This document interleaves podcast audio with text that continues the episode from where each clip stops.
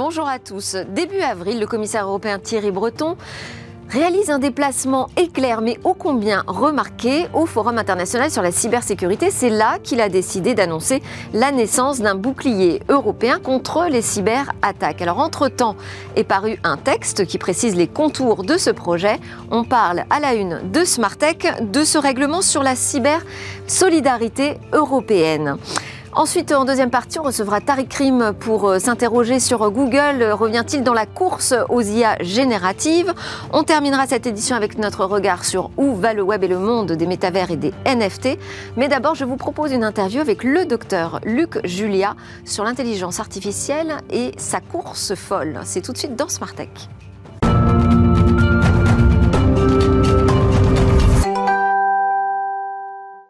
Eh ben, que des stars aujourd'hui dans Smartech. En plateau avec moi, Nicolas Arpadjian, grand expert de la cybersécurité, vice-président de Headmind Partners, Eric Lequelenec, avocat associé, spécialiste du droit du numérique au sein du cabinet Simon Simons. Vous avez épluché, ce euh, Cyber Solidarity Act, donc ce règlement sur la solidarité cyber européenne qui va nous permettre de faire émerger un bouclier contre les cyberattaques. Ça va être notre sujet à tous les trois dans euh, Smart Tech, dans le Tech Talk, donc grand sujet à la une.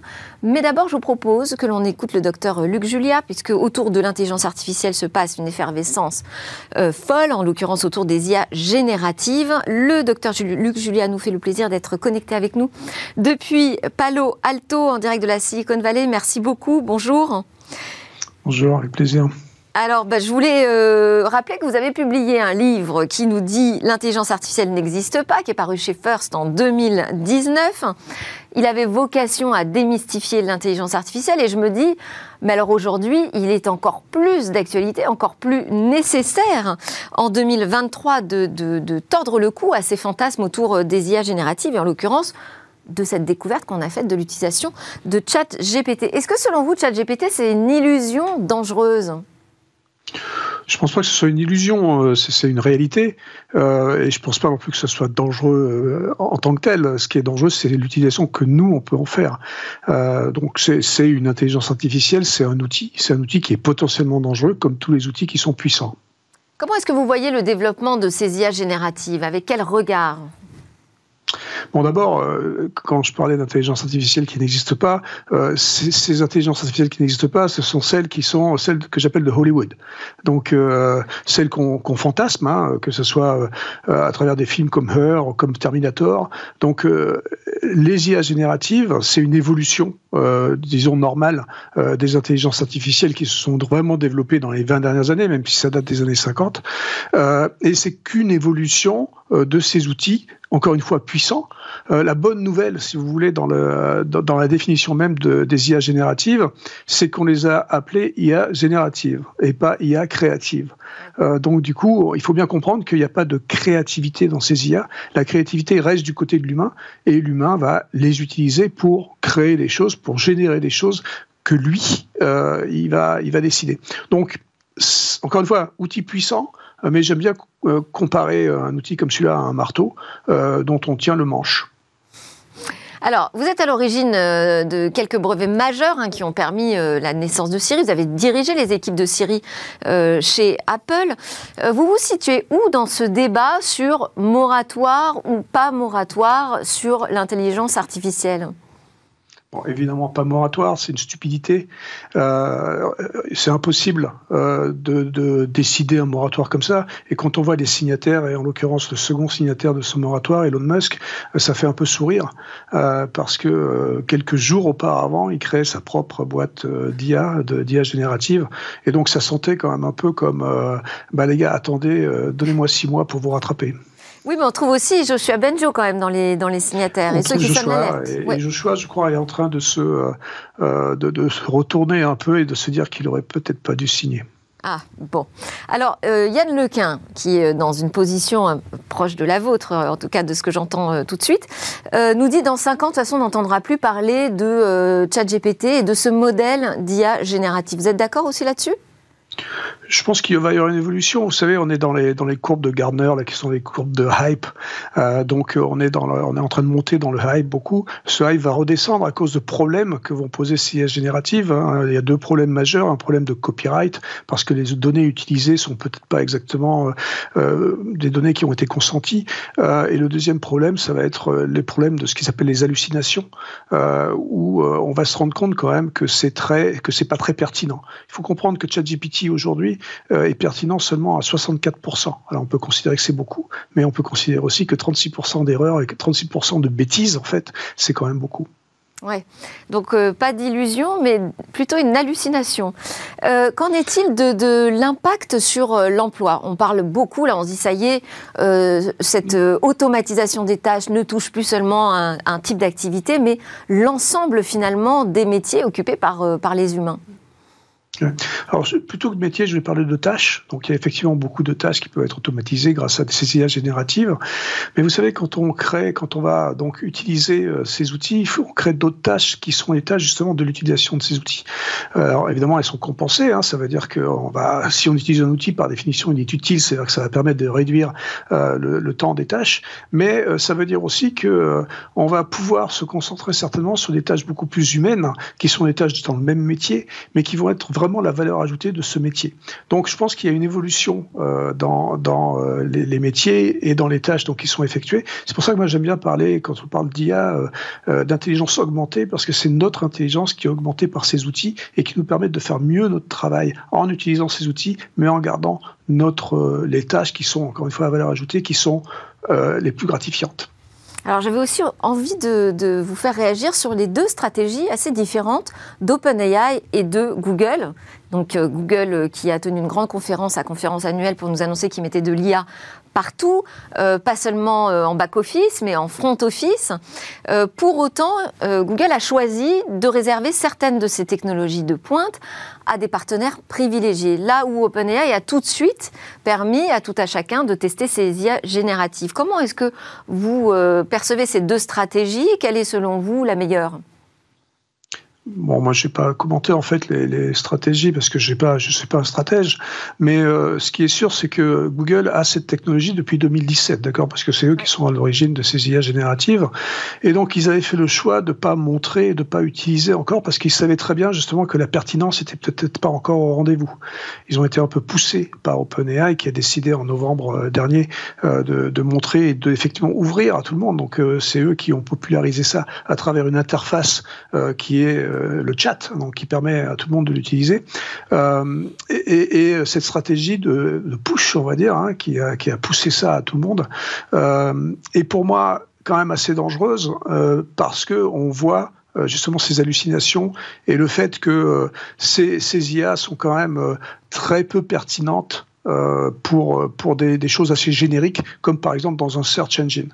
donc, donc personnellement, j'aurais fait un peu comme Google, c'est-à-dire que j'aurais attendu euh, pour essayer de limiter et euh, d'avoir un, scope beaucoup plus étroit, euh, une je sais plus comment on dit scope en français, je suis désolé. donc d'avoir des, des domaines beaucoup plus étroits d'application.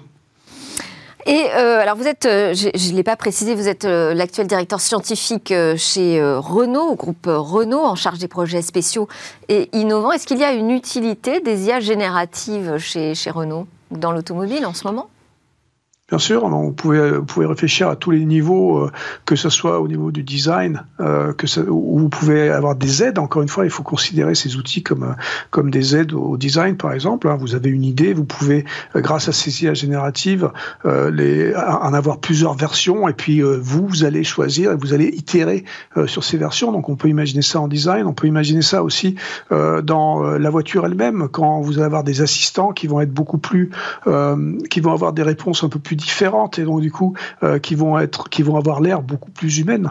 Donc euh, ces IA génératives, on peut vraiment les utiliser euh, dans n'importe quel domaine, que ce soit pour générer des images, que ce soit pour générer des textes ou, de l'audio.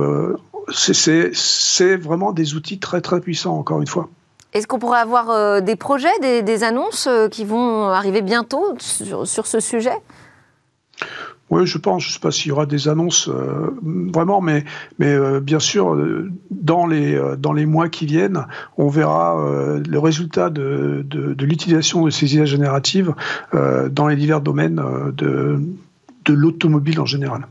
Bon, alors je voulais aussi vous interroger parce que vous êtes également en charge de la Software République, donc qui regroupe des grandes entreprises industrielles et technologiques avec cette volonté de bâtir un écosystème ouvert euh, d'open innovation pour euh, la mobilité de demain.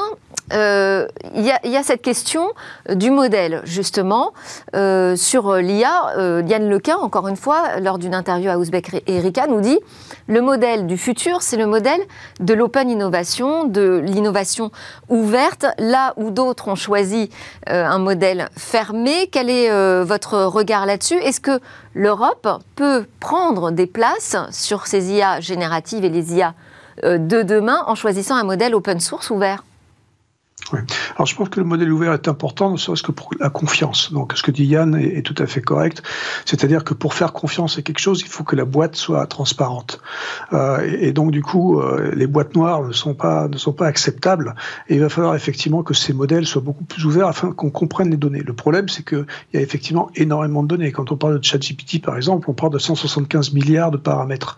Donc on va pas les, les vérifier un à un. Ça serait stupide et surtout impossible. Euh, donc mais ceci dit, euh, si on, a des modèles ouverts, et surtout au niveau des algorithmes, donc des algorithmes qui vont travailler sur ces données, euh, ben, c'est effectivement quelque chose qui, euh, qui sera beaucoup plus acceptable et accepté, pour ne pas dire vérifiable. maintenant, l'Europe, en général, est, est très en avance, on va dire, sur tout ce qui est régulation. donc je n'ai pas de doute que euh, l'Europe va nous euh, va nous pondre des régulations. Il y a d'ailleurs une l'IA Act qui est en cours, qui est en train d'être modifiée pour prendre en compte ces IA génératives. pour ce qui est de, de l'avance potentielle, quand on parle souvent d'IA, on dit que les Chinois et les Américains sont beaucoup plus en avance sur nous. Moi, j'ai tendance à dire que c'est pas vraiment le cas, étant donné que bah, vous parliez de Yann Lequin, que quand on quand on voit un peu les chefs d'IA euh, ici dans la Silicon Valley, euh, il y a quand même beaucoup, beaucoup de Français. Donc ça veut pas, ça veut dire qu'on est quand même euh, assez fort en général parce qu'on est fort en mathématiques. Et donc je pense qu'il n'y a pas de problème scientifique pour développer en Europe des IA. Et d'ailleurs, il y en a quelques-unes comme Bloom, par exemple, qui est ouverte et, et, qui est européenne. Donc, on, on peut en avoir. il va falloir les comprendre déjà, comprendre comment ça marche et comprendre ce quelles sont les limites, hein, ce dont on a parlé un peu avant. Et à partir du moment où on va comprendre ça, je pense qu'on va pouvoir euh, faire des IA, créer des IA qui seront beaucoup plus euh, euh, de confiance. Alors, il y, a, quand même une dernière question. Hein. Le, temps passe, messieurs. On on va parler du bouclier cyber européen, mais tant que j'ai Luc Julia, je voulais poser cette question également. Google a décidé de ne pas rendre disponible Bard tout de suite euh, en Europe pour des questions euh, justement euh, de règlement sur la protection des données personnelles. Est-ce qu'on risque d'être un peu le tiers-monde des technos demain en Europe? Encore une fois, je pense pas parce que je pense que quand on aura compris et quand on aura fait euh, un peu le tri euh, de ce qui est acceptable ou pas, on a vu le gouvernement italien, par exemple, quelque temps avait interdit ChatGPT justement pour ces problèmes de, euh, de données personnelles. Donc, une fois qu'on va accepter, qu'on va comprendre l'outil et qu'on va mettre un petit drapeau en disant faites attention, prévenir les gens, de, de montrer ce quels sont les dangers potentiels, on va pouvoir après utiliser ces IA d'une manière correcte, euh, et, euh, que ce soit en Europe, en Inde ou ailleurs.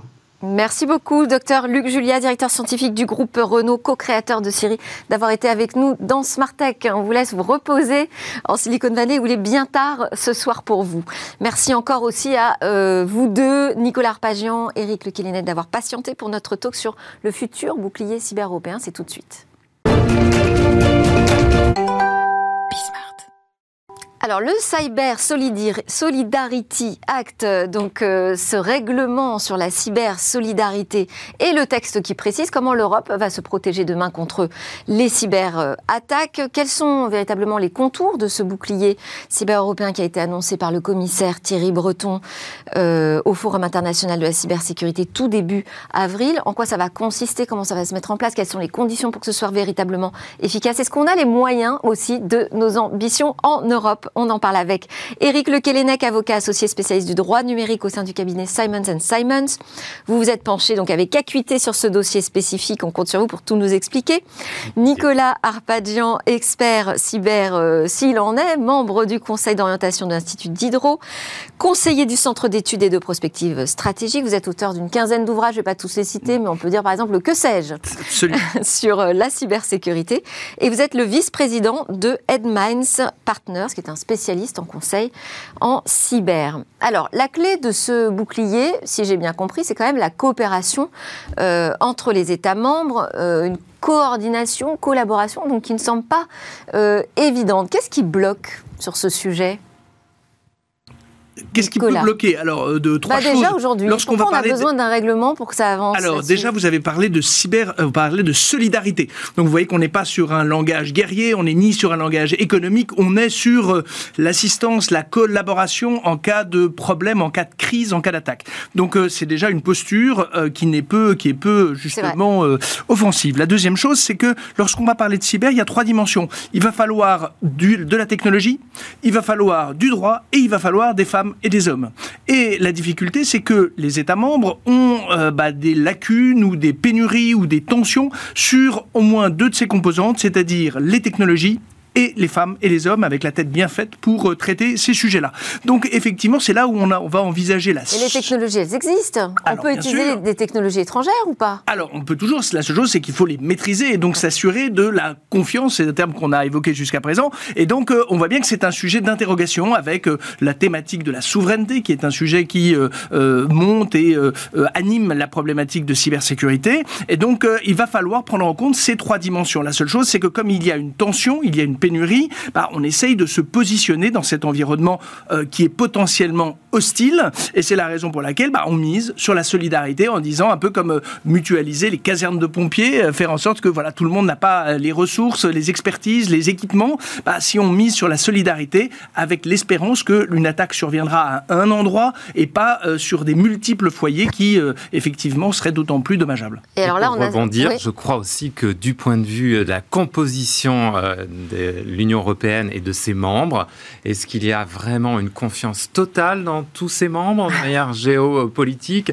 Ce qui rejoint aussi la construction d'une défense européenne. C'est ce qui a conduit, en tous les cas, certains États à se montrer frileux, y compris dans l'échange et le partage d'informations. Et notamment pour ces questions de, de souveraineté, non pas européenne, mais il y a aussi la question de la souveraineté nationale quand on parle de défense. En fait, euh, la, souveraineté s'apprécie dans la compréhension d'un certain nombre de gouvernements comme étant des nationalités juxtaposées. C'est-à-dire qu'il n'y a pas un État fédéral américain, et, pardon, états-unien. Le, le, lapsus est important parce que, euh, effectivement, qui parle d'une seule voix, avec un seul droit et avec euh, un pouvoir de police, d'ailleurs, éventuellement, ou de sécurité à l'échelle d'un territoire unique. Là, on a des États, et on le voit avec le, sommet Choose France, euh, c'est pas Choose EU, c'est Choose France, et vous pouvez imaginer que le chancelier Olaf Scholz va faire euh, l'équivalent euh, sur la République fédérale, et que, effectivement, Madame Meloni sur l'Italie, et que les Espagnols seraient intéressés par attirer ces mêmes entreprises qui font un peu, justement, cette, qui entretiennent et, et valorisent cette rivalité, cette concurrence entre les États membres. Donc c'est vrai que le problème de la sécurité s'aborde de manière solidaire solidaire en cas de crise, c'est-à-dire celle qui resserre les liens, fait en sorte que, effectivement, un peu comme quand il y a un grand feu de forêt euh, euh, dans une zone du sud de l'Espagne et que donc on fait en sorte d'apporter l'assistance, mais on apprécie des ressources nationalement pour se protéger et passer à l'offensive. C'est comment on sort de simplement l'élan de solidarité pour en créer euh, une véritable doctrine au sein de l'Union européenne. Quels sont les grands principes de ce bouclier? Bah, le premier principe, c'est déjà de construire une intelligence à l'échelle de l'Union européenne afin d'avoir une autonomie euh, stratégique sur la menace cyber, de sorte qu'on puisse avoir une force de détection, grâce justement à l'intelligence artificielle notamment, qui soit quasi euh, instantanée entre le zero-day threat, donc euh, la détection en réalité d'une menace et les premiers effets négatifs et les conséquences sur un système d'information. On dit qu'il s'écoule 190 jours. Il s'agit évidemment de réduire ce temps euh, d'analyse et de détection. Et puis, il s'agit ensuite d'être prêt et d'avoir finalement une réserve qui puisse agir très concrètement pour euh, partager les éléments de médiation entre parties prenantes et utilisateurs des systèmes d'information. Parce que vous dites réserve. Les critiques. On n'a pas de cyberarmée européenne. On est d'accord avec ce mm. bouclier européen. Alors, non, du tout. Alors, euh, simplement, le terme de réserve ne doit pas être pris dans l'acception que nous en avons, nous, Français, par exemple, de personnes qui ont une activité civile, pouvaient être dentistes, bouchers, journalistes, avocats, et par ailleurs être réservistes, euh, que ce soit pour être pompier, gendarme, policier ou éventuellement euh, militaire. Là, le texte de la, de, le texte européen évoque une cyber-réserve. Par contre, quand vous rentrez dans le détail et que vous dites, mais est-ce que ce sont des citoyens qui auraient une activité civile et qui viendraient en accessoire On vous dit non, ce sont des prestataires à l'occasion de marchés qui auront été passés. Donc, euh, le terme de réserve ne doit pas être euh, conçu comme étant un acte spontané, volontaire, gracieux de quelqu'un qui mettrait à disposition son temps, son expertise au profit de la collectivité. On est quand même dans la mise à disposition de personnel à l'occasion d'appels d'offres, euh, alors avec la, question de la disponibilité de ces personnes. qui dit pas son nom? Alors non, non, de prestataires, parce que là on est dans une appréciation civile euh, et pas du tout avec une qualification militaire, même si ça peut être, une, ça peut être un, environnement euh, concerné par les cyberattaques. Mais c'est vrai que euh, ce qui va être intéressant, c'est aussi la, la, créativité administrative, puisque on a la commission, évidemment, on a, rappelons-le, l'ENISA, l'agence nationale de sécurité qui est basée alors à Athènes et à Héraclion, en Crète. début mai a été créé à Bucarest un centre cyber de compétences pour faire en sorte de faire de la formation. Donc vous voyez, on a une géographie de la cyber qui s'installe, mais un peu en décalé de, euh, du trio habituel qu'est Bruxelles, Luxembourg et Strasbourg. Euh, donc on rajoute une géographie. Euh, c'est peut-être un vecteur de complexité, ça, c'est, on va voir. Mais là aussi, sur la, fondé sur la coopération et l'abondement par les États, parce que un budget a été alloué, mais il est en partie, donc à peu près un milliard pour la période 2023-2027, un peu plus d'un milliard, deux tiers payés par la Commission. Le troisième tiers en principe abondé par les États membres. Donc vous voyez qu'il va falloir aussi faire cette quête budgétaire. Euh, tout le monde est d'accord, mais on a cette période 2023-2027 à couvrir. Euh, voilà, il faut être sûr que ça aille jusqu'au bout et qu'on ait formé euh, les personnels, qu'on les ait trouvés et bah, qu'ils soient au niveau et qu'ils soient capables de travailler. Et alors, un peu plus d'un milliard, c'est, on a les moyens de nos ambitions? Alors, par rapport à la LOPMI ou au niveau national, on a dégagé 8 milliards pour justement euh, la lutte contre euh, la cybercriminalité. Oui, en comparaison, ça paraît euh, bien faible. Mais ce qu'il faut bien comprendre, c'est qu'on est sur une logique de partenariat public-privé grâce au Cyber Solidarity Act. Donc, en réalité, ce seront beaucoup plus de moyens qui seront euh, déployés, ce d'autant plus qu'il y aura un mécanisme de certification justement euh, par rapport aux acteurs euh, de cette cyberdéfense qui vont être également donc un, élément fort de motivation et d'engagement des ressources à, à plusieurs échelles, publiques et privées. Je pense qu'en tous les cas, c'est une formule assez originale pour euh, pouvoir être efficace. Après, il faut pouvoir être, enfin, faut être capable de l'orchestrer, parce que là, on parle d'orchestrer quelque chose à un niveau européen, avec plusieurs entités qui entrent en jeu, du public, du privé. Qui va être le chef d'orchestre? Alors, la procédure telle qu'elle est inscrite, alors pour l'instant, vous savez, c'est la théorie. Il y, a, un vieux principe militaire qu'on dit que la première victime dans la guerre, c'est le plan. Euh, on avait fait des plans et puis c'est la première victime du conflit. Euh, en fait, l'idée, c'est qu'un État exigeant, c'est-à-dire que ses ressources internes ne suffiraient pas à traiter la crise cyber auquel il est confronté, solliciterait la commission. La commission s'engage à, euh, à, traiter, à instruire le dossier rapidement, on peut l'envisager, et à ce moment-là, donnant mission à l'ENISA ou à éventuellement au centre euh, en tout cas aux autres centres européens de supervision, donc les SOC, Security Operations Centers, c'est-à-dire des lieux d'analyse, de, de, supervision, de détection de la menace, qui existent déjà, puisqu'il y a ce maillage de SOC, donc de centres de supervision, qui doivent être alors soit créés, soit euh, exploiter des centres existants préalablement à l'échelon national, comme c'est le cas en France avec l'Agence nationale de sécurité, c'est le cas avec son homologue allemand, le, le BSI, et ainsi dans les pays européens, il y a ainsi des... Alors c'est plus qu'un point de contact, c'est vraiment l'autorité nationale en charge de cybersécurité et qui a vocation à interagir. Mais donc le protocole, c'est on va frapper à la porte de la commission qui instruit, qui redescend euh, mmh. vers les instances, soit euh, nationales, euh, soit pour venir en aide, soit éventuellement à cet échelon. Raconter comme ça, on se dit ça va peut-être prendre un petit peu de temps, quoi. pour une réponse rapide. Alors dans le dans le communiqué initial, il, est, mis des, des, adverbes qui précisent que ce sera fait sans délai, de, voilà, avec diligence. On est dans une logique coopérative, c'est certain. Ce, ce, que, ce, que, moi j'ai du mal à comprendre, c'est que des SOC, donc des, centres opérationnels, euh, on en a a priori dans tous les pays aujourd'hui? Donc pourquoi la nécessité de, parler de la création de nouveaux socs sur le territoire européen Ce qui manquait justement, c'était euh, un partage entre États européens à cause des réticences dont j'ai déjà pu parler et pour lequel, de toute façon, dans le texte, il y aura une obligation pour chaque donc, soc national de participer justement à un des cinq ou six socs européens. On n'a pas encore le chiffre très précisément, mais c'est ça qui va être en tous les cas un game changer, comme on le dit, euh, par rapport à ce texte et de faire monter le niveau. Parce que le problème, c'est que il faut garder à l'esprit que les agences nationales de sécurité sont des recruteurs, entre guillemets, comme les autres, sur ce marché très tendu de la cyber. Euh, il y a des tensions. Pourquoi? Parce que les grands enfin, les, utilisateurs finaux, les grands groupes sont des recruteurs, les fournisseurs de services sont des recruteurs, les administrations militaires de l'État sont des recruteurs, également les administrations civiles, et également, il faut quand même le savoir, le monde criminel. Et donc, euh, effectivement, il va falloir euh, renforcer des agences nationales qui, même si elles existent sur le papier, ne sont pas forcément mesure de compléter l'ensemble des postes disponibles et euh, d'avoir euh, à la fois en nombre et en expertise euh, bah, les personnalités qui peuvent composer cette ressource. Sachant en plus que, effectivement, et c'est ce qu'on évoquait avec Maître Le qui est de dire que les États sont... Alors, garde à l'esprit que leurs adversaires peuvent être également les autres États membres. On a eu des cas pas si éloigné eh que cela, de pays européens s'espionnant les uns les autres. Donc euh, on voit que la notion d'unité, de, elle peut être discutée. Pourquoi? Parce que les États euh, membres sont concurrents d'un point de vue fiscal, social, euh, économique et diplomatique, scientifique, et donc évidemment veulent aussi préserver cette singularité dans le domaine des, de la souveraineté et de l'exercice de leur autorité. Qu'est-ce qui vous semble essentiel pour que l'ensemble de, cette, de ce dispositif, pour que ce bouclier européen soit vraiment opérationnel?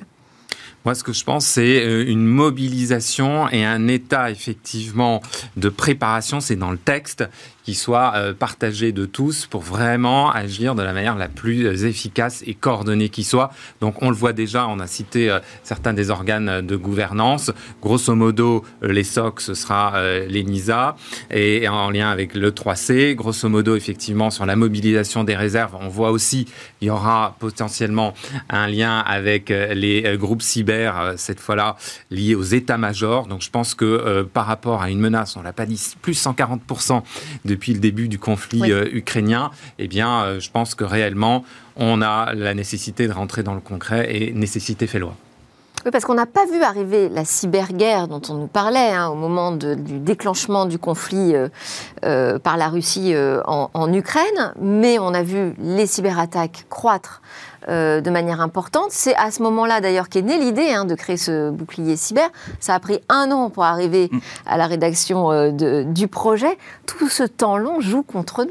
Alors c'est long et il faut quand même concevoir que pour une organisation internationale euh, qui produit du droit, qui produit de la norme, c'est au final assez court parce qu'il va falloir chaque. Rappelez-vous que quand même les gouvernements ont leurs agendas électoraux, ils ont à gérer une crise sanitaire, en tout cas pour un certain nombre d'entre eux, ils ont des problématiques liées à des plans environnementaux. Enfin, il y a aussi d'autres chantiers mobilisateurs. Donc il faut aussi euh, pouvoir le faire. C'est long à l'échelle cyber, mais c'est rapide à l'échelle européenne. institutionnelle. Euh, je pense que par rapport à votre question de la, de, la concrétisation, euh, il va falloir passer, alors ce que les militaires connaissent dans les exercices opérationnels, qui sont de passer à des, justement, on va, il faut tester le modèle grandeur nature. C'est-à-dire que comment est-ce que c'est primordial, au-delà du plan théorique, conceptuel, de dire très bien, on va faire un exercice en commun, voir est-ce que nos systèmes de communication sont interopérables, est-ce que euh, nous savons déjà qui joindre dans les instances euh, et équivalents euh, Quels sont, lorsque la crise s'installe et dure ou éventuellement s'étend à d'autres domaines de l'économie Comment est-ce qu'on agit Comment est-ce qu'on fait pour assurer la rotation des personnels Faire en sorte qu'on ait toujours des gens qui soient disponibles, compétents et, et, et faire en sorte qu'il y ait cette, cette confrontation avec le réel. Cet exercice va être bienvenu. Alors, on a déjà fait des. Euh, la BCE, la Banque Centrale Européenne, procède à ce type d'examen, de tests euh, auprès des banques. On a des exercices, des stress tests, on a des exercices dans différents environnements. Ça, ce sera l'épreuve du feu pour euh, justement voir est-ce que quand on compose un numéro, parce qu'il y a quelqu'un qui. là, il y a eu une grande opération d'ailleurs, l'opération Orion, qui était organisée en France, où on a fait intervenir aussi des forces européennes. Bien sûr. Ah bah, en fait, il faut démontrer la réalité de quels sont les points de contact. Est-ce qu'ils sont réactifs? Est-ce qu'on peut mobiliser Est-ce qu'on tombe pas sur des problèmes logistiques, c'est-à-dire quelquefois pour euh, faire accéder des personnels à certains sites Est-ce qu'on a bien tous les numéros de téléphone Est-ce qu'on a euh, des équipements de, secours Comment on fait quand les gens ne peuvent pas physiquement se déplacer? Évidemment, toutes ces circonstances qui viennent aggraver, amplifier une situation de crise. Donc là, on a la théorie, on a la recette de cuisine, on a. Elle est bien accueillie par les professionnels que, que vous fréquentez. Alors la question, de nombreuses années. Il y a cette annonce d'argent public, il y a cette annonce d'argent, donc euh, faut pas le fantasmer parce que souvent le, chiffre du milliard et la France a, a, pêché un peu par cet exercice de temps en temps d'annoncer un milliard pour la cyber. Bon après il faut voir, c'est sur une certaine durée. On a vu qu'il y avait a priori deux tiers qui étaient financés. Bon quel va être le guichet, quelle va être la procédure? En tout cas ce qui est certain c'est qu'il y a une dynamique, il y a une volonté de dire voilà euh, coopérons échangeons. Donc ça, c'est bienvenu. Donc, et la France est plutôt volontaire. Donc, alors, la, France et l'Allemagne sont incontestablement dans la politique cyber, que ce soit pour le RGPD, le Règlement général sur la protection des données, la directive Nice, celle qui désigne les opérateurs d'importance vitale, les infrastructures critiques qui structurent le pays, et sa deuxième version, Nice 2, là, qui est euh, en cours de, de, de, transposition. Euh, la France, l'Allemagne sont très à la manœuvre. Pourquoi? Parce que ce sont les pays qui ont les deux plus grosses agences nationales mais c'est aussi ces deux pays qui ont fait en sorte que l'échelon européen existe, certes, mais ne soit pas, euh, comment dire, supra-autoritaire et que, pas cannibaliser voilà, et le pouvoir soit vigilant à cet égard. Eh oui.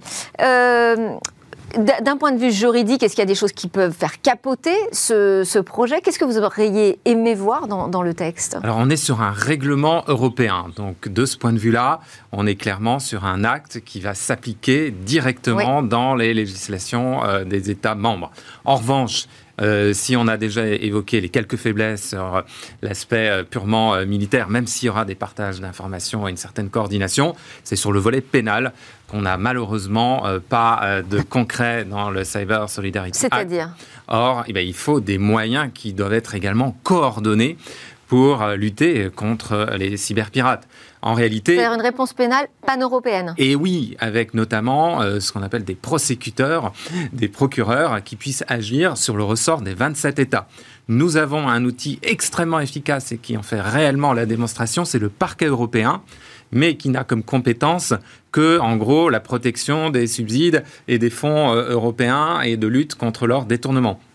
Malheureusement, dans le Cyber Solidarity Act, il y a juste une petite phrase qui dit Et eh oui, évidemment, les informations qu'on collecte peuvent être transmises aux parquets nationaux. Et je crois qu'on vient de faire là un joli cadeau aux euh, pirates, puisque manifestement, il n'y aura pas de réponse commune pénale c'est peut-être pas trop tard parce qu'on est encore au stade du projet. Hein. Alors il n'y a pas de parce que euh, en fait le fantasme ou l'analogie c'est souvent on parle de FBI européen. Il n'y a pas de FBI européen. Il y a euh, Maître Le Calennec le mentionnait le EC3. Le EC3 c'est le European Cybercrime Center qui est basé à La qui dépend d'Europol, qui est un lieu de coordination. C'est-à-dire que les, les services de police, de gendarmerie viennent frapper à la porte, disent tiens moi j'ai une affaire qui a ceci, cela, tu aurais des éléments et ça se partage de manière alors tout à fait aimable et et, et, et, civile. Euh, la seule chose c'est que c'est de la coopération. C'est évidemment plus contraignant, moins réactif que quand vous êtes directement autonome pour vous déplacer, conduire vos opérations et euh, votre autorité juridique et judiciaire est euh, assurée par la loi. Merci beaucoup à tous les deux. On arrive à la fin du temps qui nous était imparti pour euh, dresser un peu les contours de ce bouclier cyber européen. Merci beaucoup à Maître Le Kelenec du cabinet Simon Simon et Nicolas Arpagian de Headminds Partners. À suivre, petite pause et après on retrouve, on retrouve Tariq Krim pour reparler d'IA et de la stratégie de Google.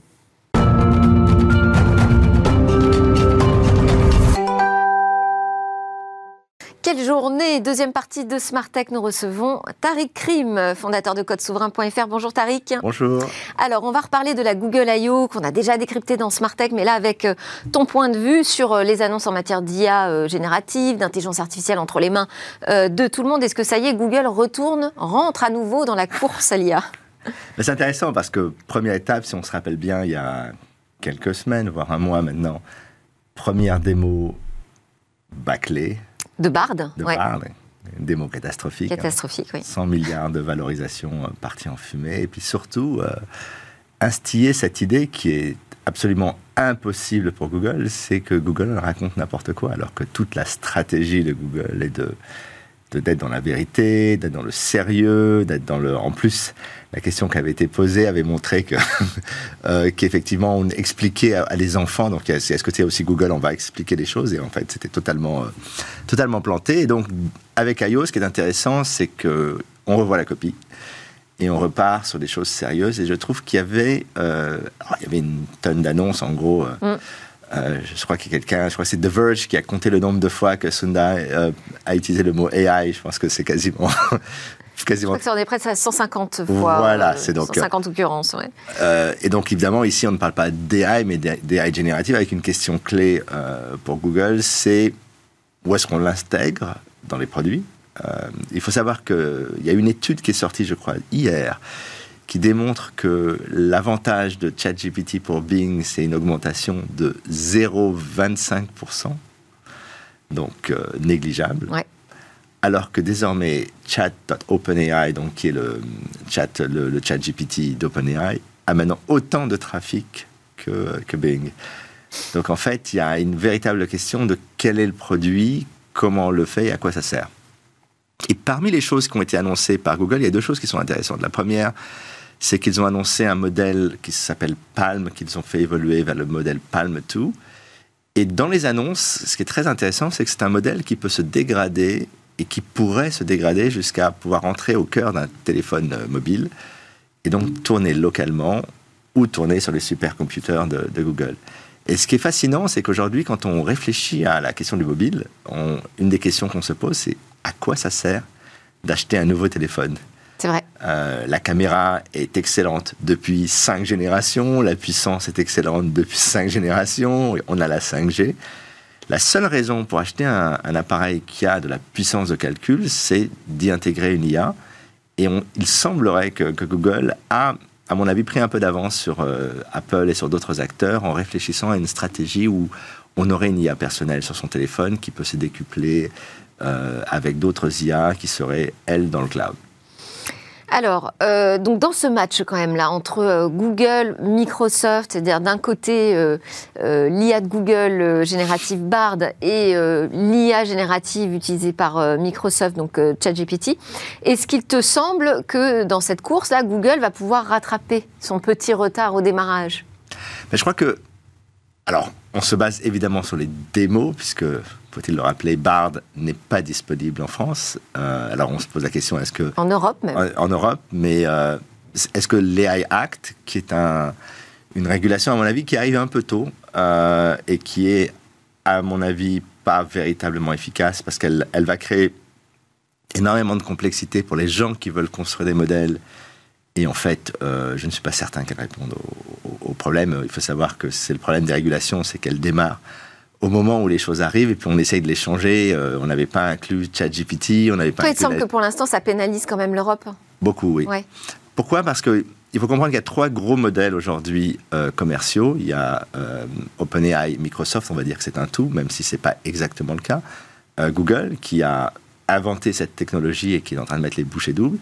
Et une société qui s'appelle Anthropic, qui c'est des, anciens d'OpenAI, donc qui ont monté un système qui s'appelle Claude et qui, euh, dont Google est un des investisseurs principaux. Et à côté de ça, il y a un ensemble d'acteurs open source, des modèles plus petits.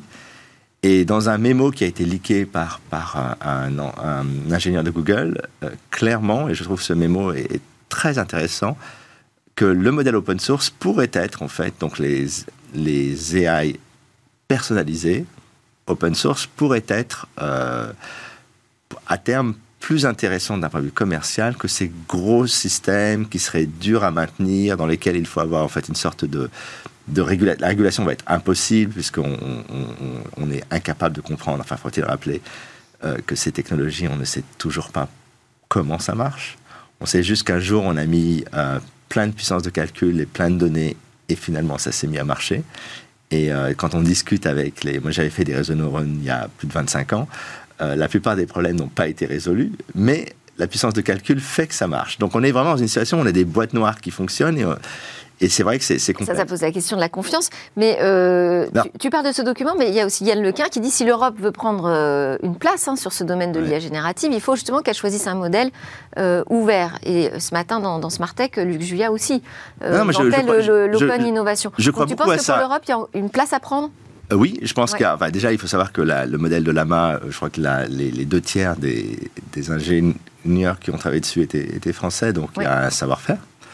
Après, la question, c'est de savoir si la réglementation européenne ne va pas tuer dans l'œuf Oui. toutes ces plateformes open source.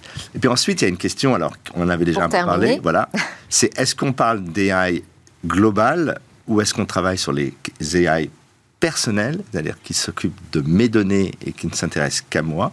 Moi, je suis plutôt un, un partisan de ces IA personnels.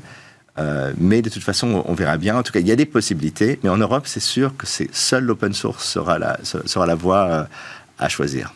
Merci beaucoup, Tariq Krim, euh, qu'on peut retrouver donc sur codesouverain.fr et puis régulièrement dans Smart Tech. À suivre, c'est notre regard sur où va le web. Aujourd'hui, Eva nous raconte la naissance d'une plateforme de freelancing sur le Web 3.